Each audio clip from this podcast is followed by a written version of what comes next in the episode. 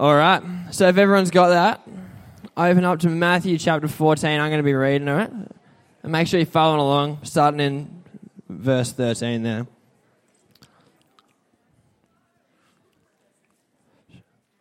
When Jesus heard what had happened, he withdrew by boat private, privately to a solitary place. Hearing of this, the crowds followed him on foot from the towns. When Jesus landed and saw a large crowd, he had compassion on them and healed their sick. As evening approached, the disciples came to him and said, This is a remote place and it's getting late. Send the crowds away so they can go to the villages and buy themselves some food. Jesus replied, They do not need to go away. You give them something to eat. We have here only five loaves of bread and two fish, they answered. Bring them here to me, he said. And he directed the people to sit down on the grass. Taking up the five loaves and the two fish, and looking up to heaven, he gave thanks and broke the loaves. Then he gave them to the disciples, and the disciples gave them to the people. They all ate and were satisfied, and the disciples picked up twelve basketfuls of broken pieces that were left over. The number of those who ate was about 5,000 men, besides women and children. And Jono's going to jump up and help us understand that.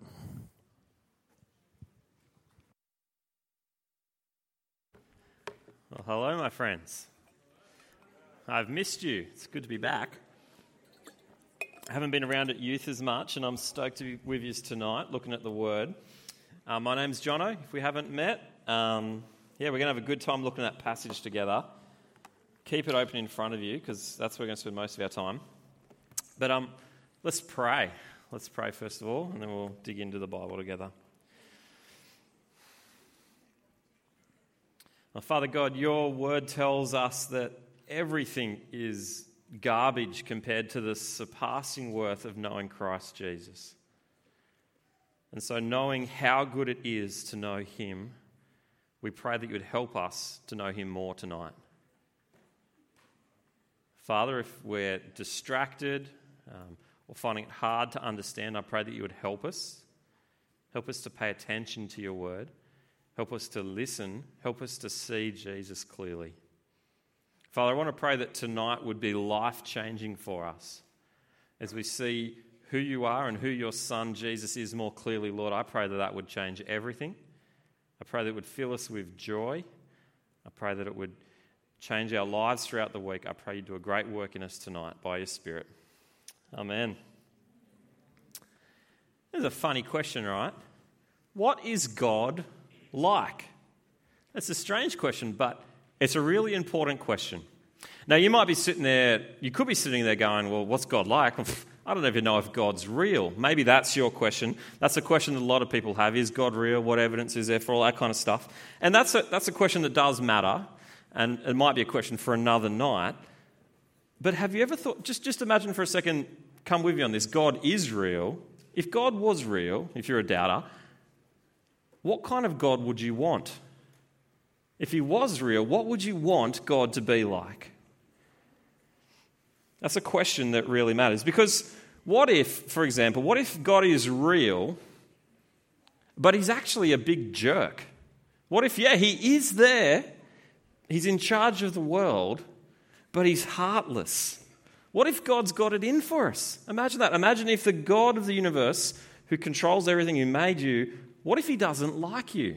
What if he actually doesn't like you? What if this whole world and all the pain and all the suffering that people go through is like a big joke and you're the butt of it because God's having a laugh? That is a seriously scary thought. What if God is real, but he's not nice?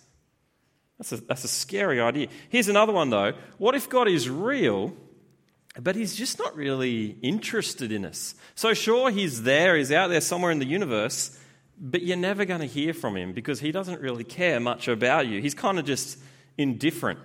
You know, that piece of pottery or some other crappy thing you made in primary school, and at the time you're like, this is good. But then later on you're like, I'm, I'm a little primary school kid, this thing's crap, right? And you put it in the bottom drawer at your house and it just kind of rattles around there and you forget about it. Sure, you made it, but who really cares? I made that ages ago. What if we're like that to God? What if God's real but really, he doesn't care. He's not really going to do anything with us. He doesn't, you'll never know him. That's a scary thought as well. What is God like? It's a question that really matters. Now, tonight in this passage, There are answers to that question. Tonight in this passage, you have the opportunity to come to know the God of the universe. Serious. You can meet him tonight in these words in the Bible in front of you. That's what's on offer. Here's the first thing you'll see about the God of the universe in this passage. Here it is Jesus is the Almighty God of the universe. Now, maybe that's news to you. You might have been around for a while, but that still might be a new thing to think about. See, maybe you've heard that Jesus is really, really, really, really, really important, but did you realize he is God? Maybe you've heard that he's the Son of God, but did you know that Jesus is God? This passage shows us something extraordinary about who Jesus is. Jesus is God Himself walking around in our world as a man. Have a look at the passage with me. Pick it up. Verse 13 and 14. Jesus and his mates are out in the bush. There's a big crowd of people with him there. Verse 15, there's a problem. Look at the problem in verse 15. As evening approached, the disciples came to Jesus and said, Well, this is a remote place and it's already getting late. Send the crowds away so they can go to the villages and buy themselves some food. The disciples are right. This is a, a serious logistical problem they've got here. They're going, Jesus, how do we feed this many people? If you look in the last verse, it says that there are 5,000 men there, let alone women and children as well. It's like at least 10,000 people there out in the bush, no food around.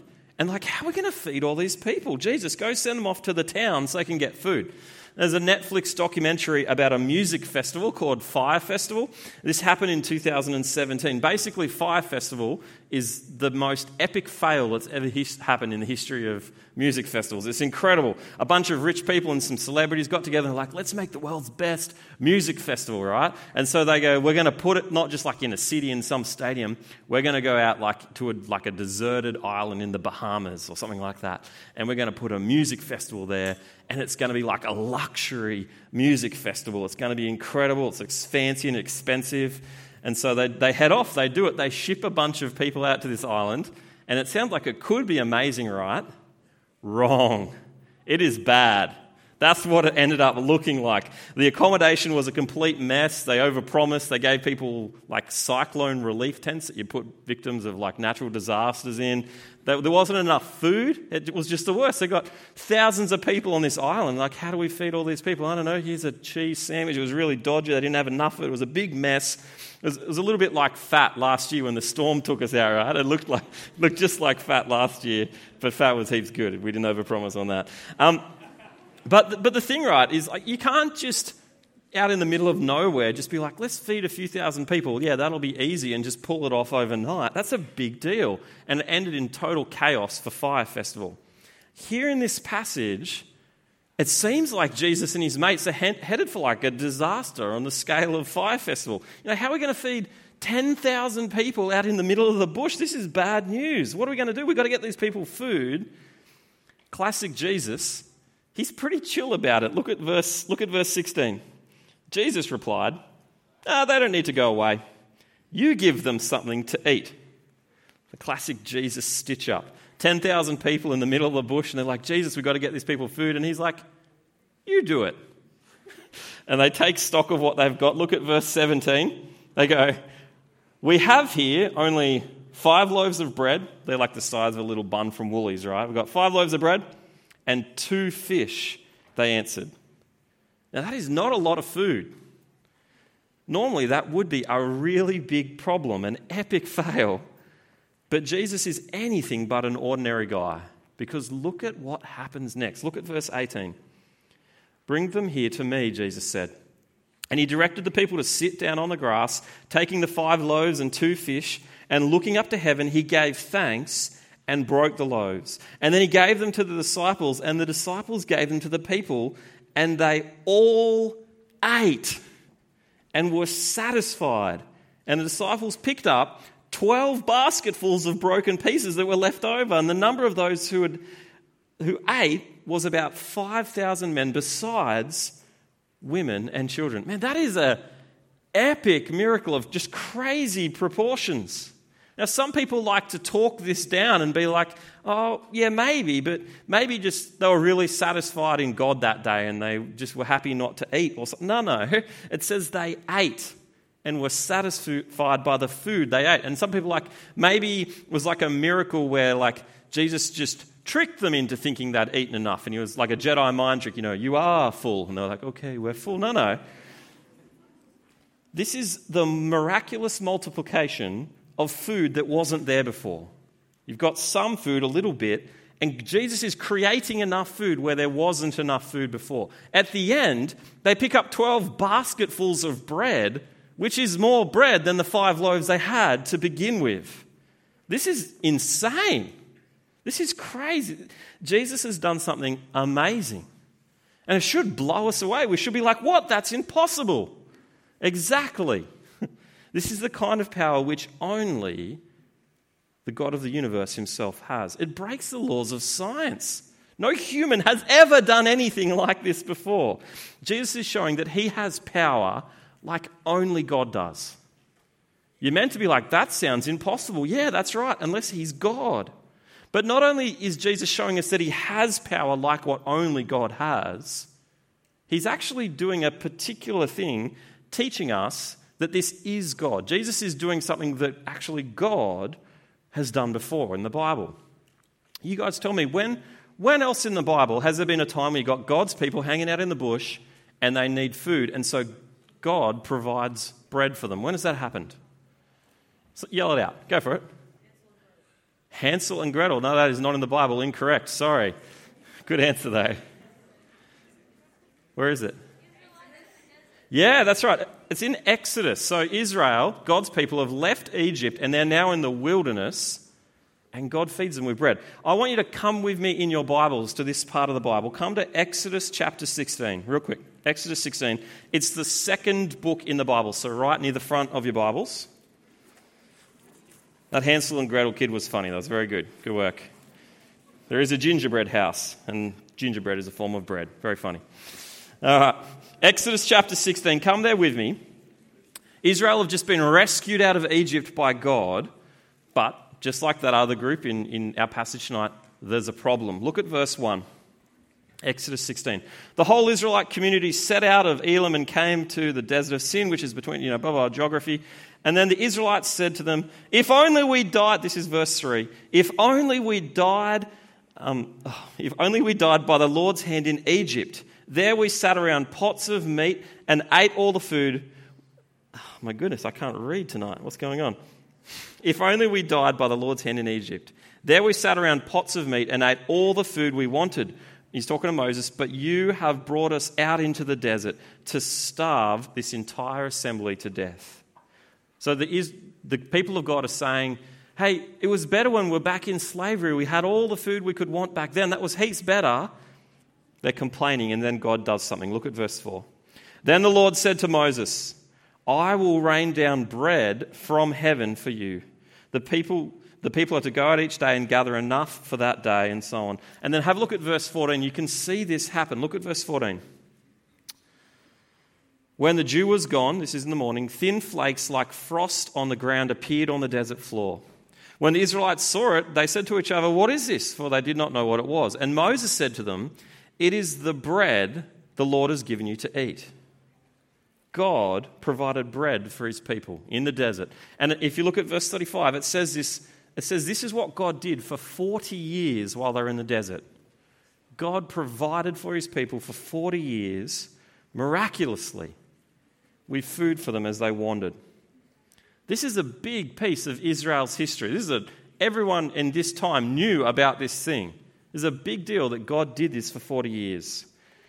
And then back in our passage tonight, Jesus turns up.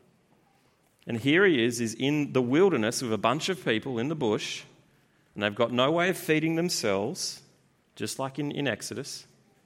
And out of nowhere, Jesus gives God God's people bread and fish. He provides for God's people. And what he's saying is this Jesus is saying, Hey, I'm God. I'm doing what Yahweh, God, did. This is God walking around as a man doing incredible things. This is meant to blow your mind. And so, guys, what do you do with that? If Jesus is God, what do you do with that? Well, for starters, you actually have to get what you believe about Jesus right. You've got to get your theology right. Jesus is God. Our God is Trinity. Our God exists as Trinity. He is Father, Son, and Holy Spirit. This is who our God is. See, often we talk about God the Father and we just call him God. We're praying to God the Father and we just call him God. But Jesus is also God. The Spirit is also God. All three of them are equally God. And if that doesn't mess with you enough, if that's a little bit confusing, well, we only worship one God. All three of them exist as one, three persons, one God Father, Son, and Holy Spirit. This is the God of the Bible. This is who our God has revealed himself to be. It's incredible. Our God is incredible. Jesus is incredible. And not only, not only is he just incredible to even think about who he is as he exists, he is powerful. Jesus can do anything. If you follow this God, you pray to a God who rules the world. Nothing is beyond him. At the snap of his fingers, he can feed a crowd like that. We should be awestruck with the power of our God. But here's the second thing because not only is he the Almighty, not only is he really powerful, Jesus is the compassionate God of the universe. You can see this really clearly in verse 13. Check it out. 13 and 14. When Jesus heard what had happened, he's just heard that Herod thinks that he's something else. When Jesus heard about this, he withdrew by boat privately to a solitary place. So he's trying to get away. He wants some space for himself. Hearing of this, though, the crowds followed him on foot from the towns. When Jesus landed, he saw a large crowd and he had compassion on them and healed their sick. Jesus is trying to get away. He wants some space to himself. But this crowd turns up and he sees them. They're desperate for him. They need him. They've got sick with them. And it says he has compassion on them. He has compassion. He feels compassion for them and then he acts with compassion and he heals them. He meets their needs. See, often in the Bible, as you read these miracles that Jesus does, often what's going on is Jesus is trying to teach us something, right? So, just like in that feeding miracle we saw, that wasn't just a cool party trick. Jesus wasn't just like, I'm going to really mess with these people. Watch this, Woo, all this food. No, no. He's showing us that he's God, right? He's teaching us things by the miracles that he does. But here in verse 14, when he sees these people, it's pretty simple. He just sees them and he has compassion on them, sees they're in need, he cares, and so he acts. And actually, the same is also true of the feeding miracle. Because not only is Jesus showing us that he's God, there's a big group of people in front of him who he sees are hungry. So he cares and he gives them food, he meets their need. Jesus heals sick people, Jesus feeds hungry people.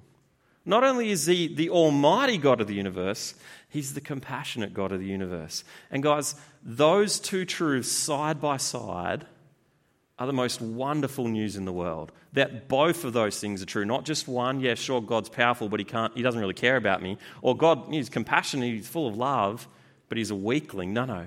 Both of those things at once is the best news in the world. So good. Got a confession for you. This is for you guys right here, particularly. I'm a little bit behind in my Avengers movies. Uh, so, two weeks ago, for the very first time, I watched Infinity War. Whew, that body count was crazy, right? Now, for a few years now, you guys have been like, Thanos, Thanos. Jono's Thanos. Click your fingers, Thanos. I gave you one tonight. There you go, another one. Um, and I've been playing along. I've been like, hey, yeah, cool, cool. I'm like a character of Avengers. That's heaps good. I'm like a superhero or whatever. That's heaps good. Um, cool, cool, cool. Playing along. Um, like I got a strong chin. That's nice. Looks like a whole bunch of bums, but apart from that, you know. And I've been, I, I can deal with that. I can deal with being like Thanos. And then I watch the movie. He's a bad dude. Like he's really evil. I look like a mass murderer. Like, this guy is bad. It's a little bit hurtful, guys. No, I'm all right. Um, But here's the thing with Thanos, right? you might need to get rid of that picture just because you guys are just like, get a picture with them together. Um, get rid of the picture. Um, Thanos has unlimited power in the world of Avengers, not in real life because he's not real, but he's got all this power. He's so powerful. It's kind of scary, it's terrifying. But he's a bad dude. He's a really bad guy. It sucks when you find someone who's got ultimate power and they're terrible. Jesus is the Almighty God of the universe, but He's good. He's compassionate.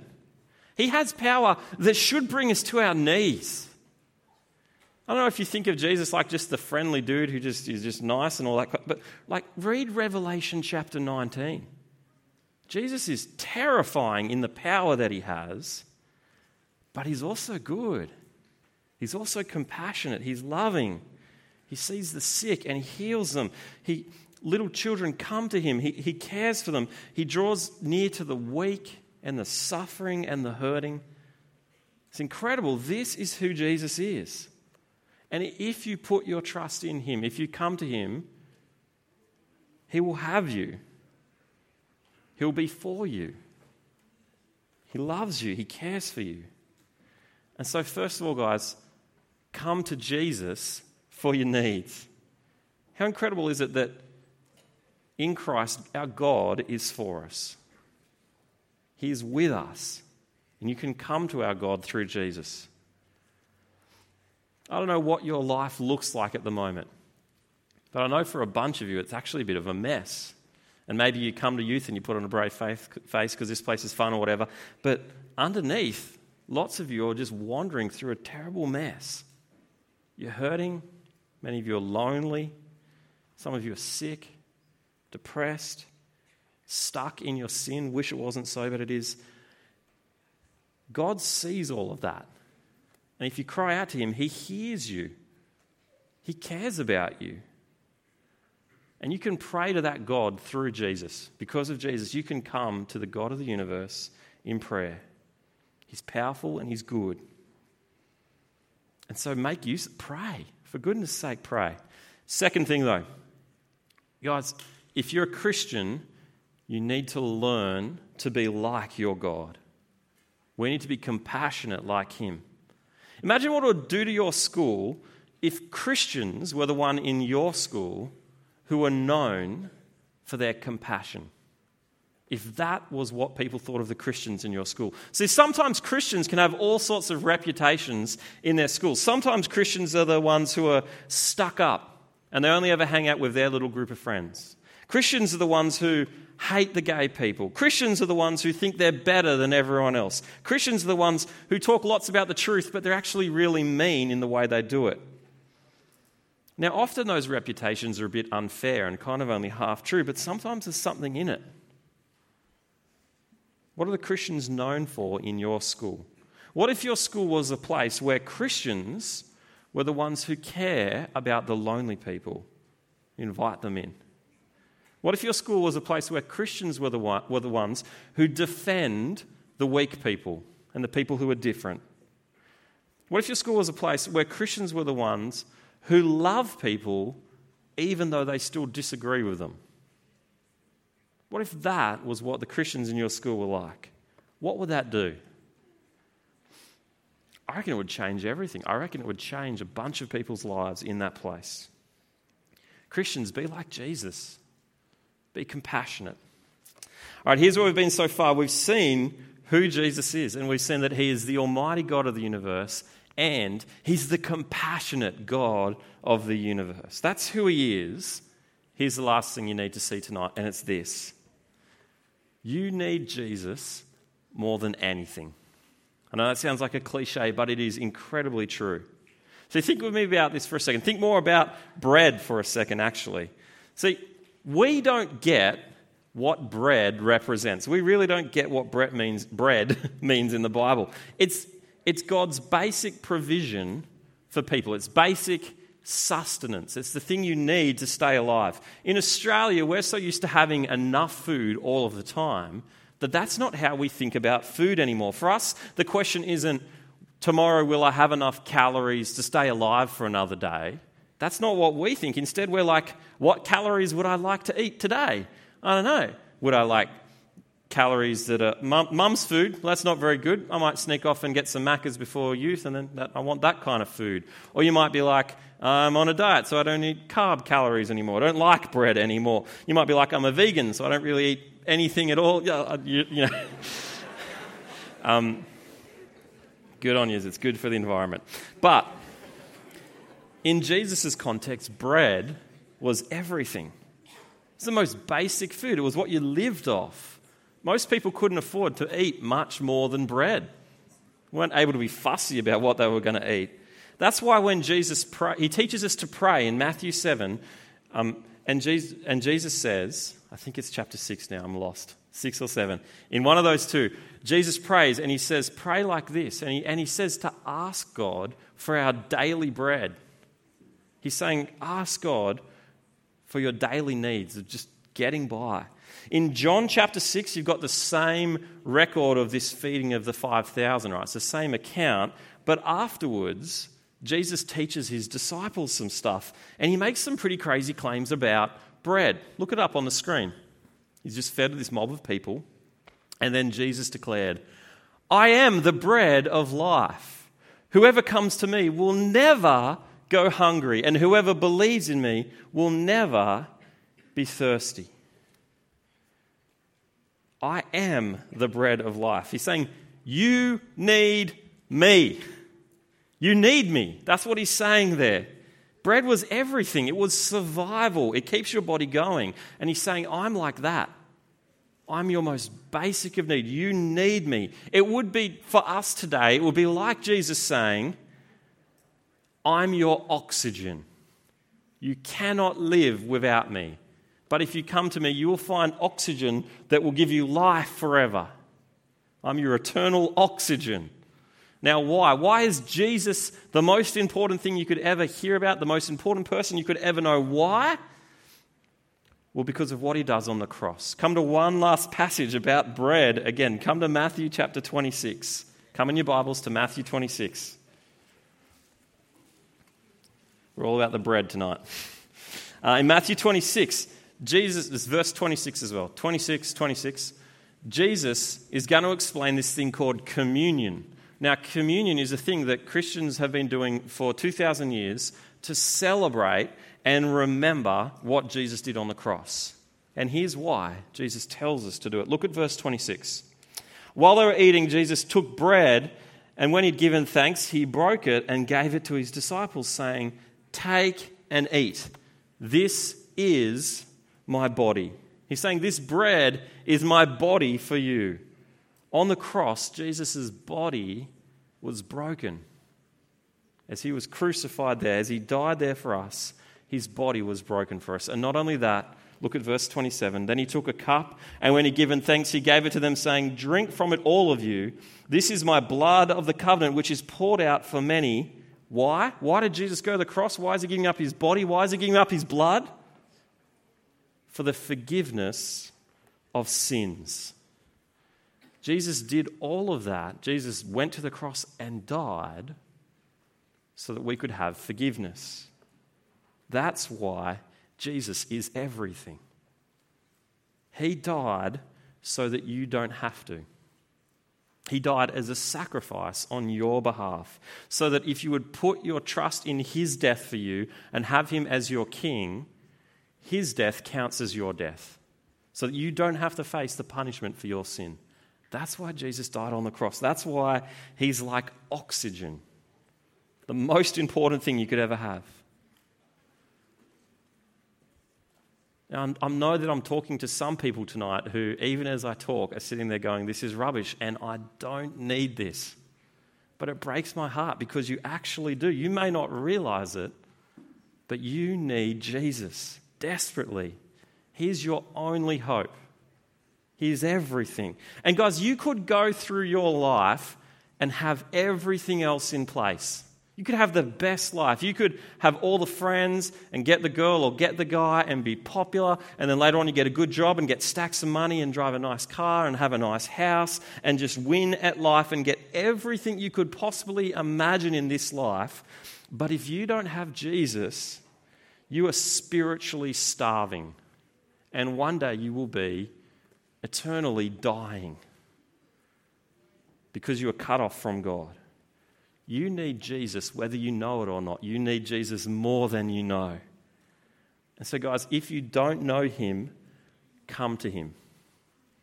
And if you don't know enough to work out how to do that, find out how. Talk to a leader here and come to Jesus. Put your trust in Him as your Savior, follow Him as your King, and He'll have you. He's compassionate. Come to Him. And, guys, if you do know Jesus, if you're a Christian, you have everything. You could go through all of life losing, and at every point, life sucks. But if you have Jesus, you have everything. Such good news. Let's pray. Father God, thank you so much for Jesus. Thank you that he died for us. Thank you that he rose again, that he's the King. And thank you that he's not only powerful, but he's compassionate. Lord, we pray tonight for those here who still don't know you and still don't know Jesus. I pray that they'd come to know you. And Father, thank you for the privilege it is to know Jesus. Amen.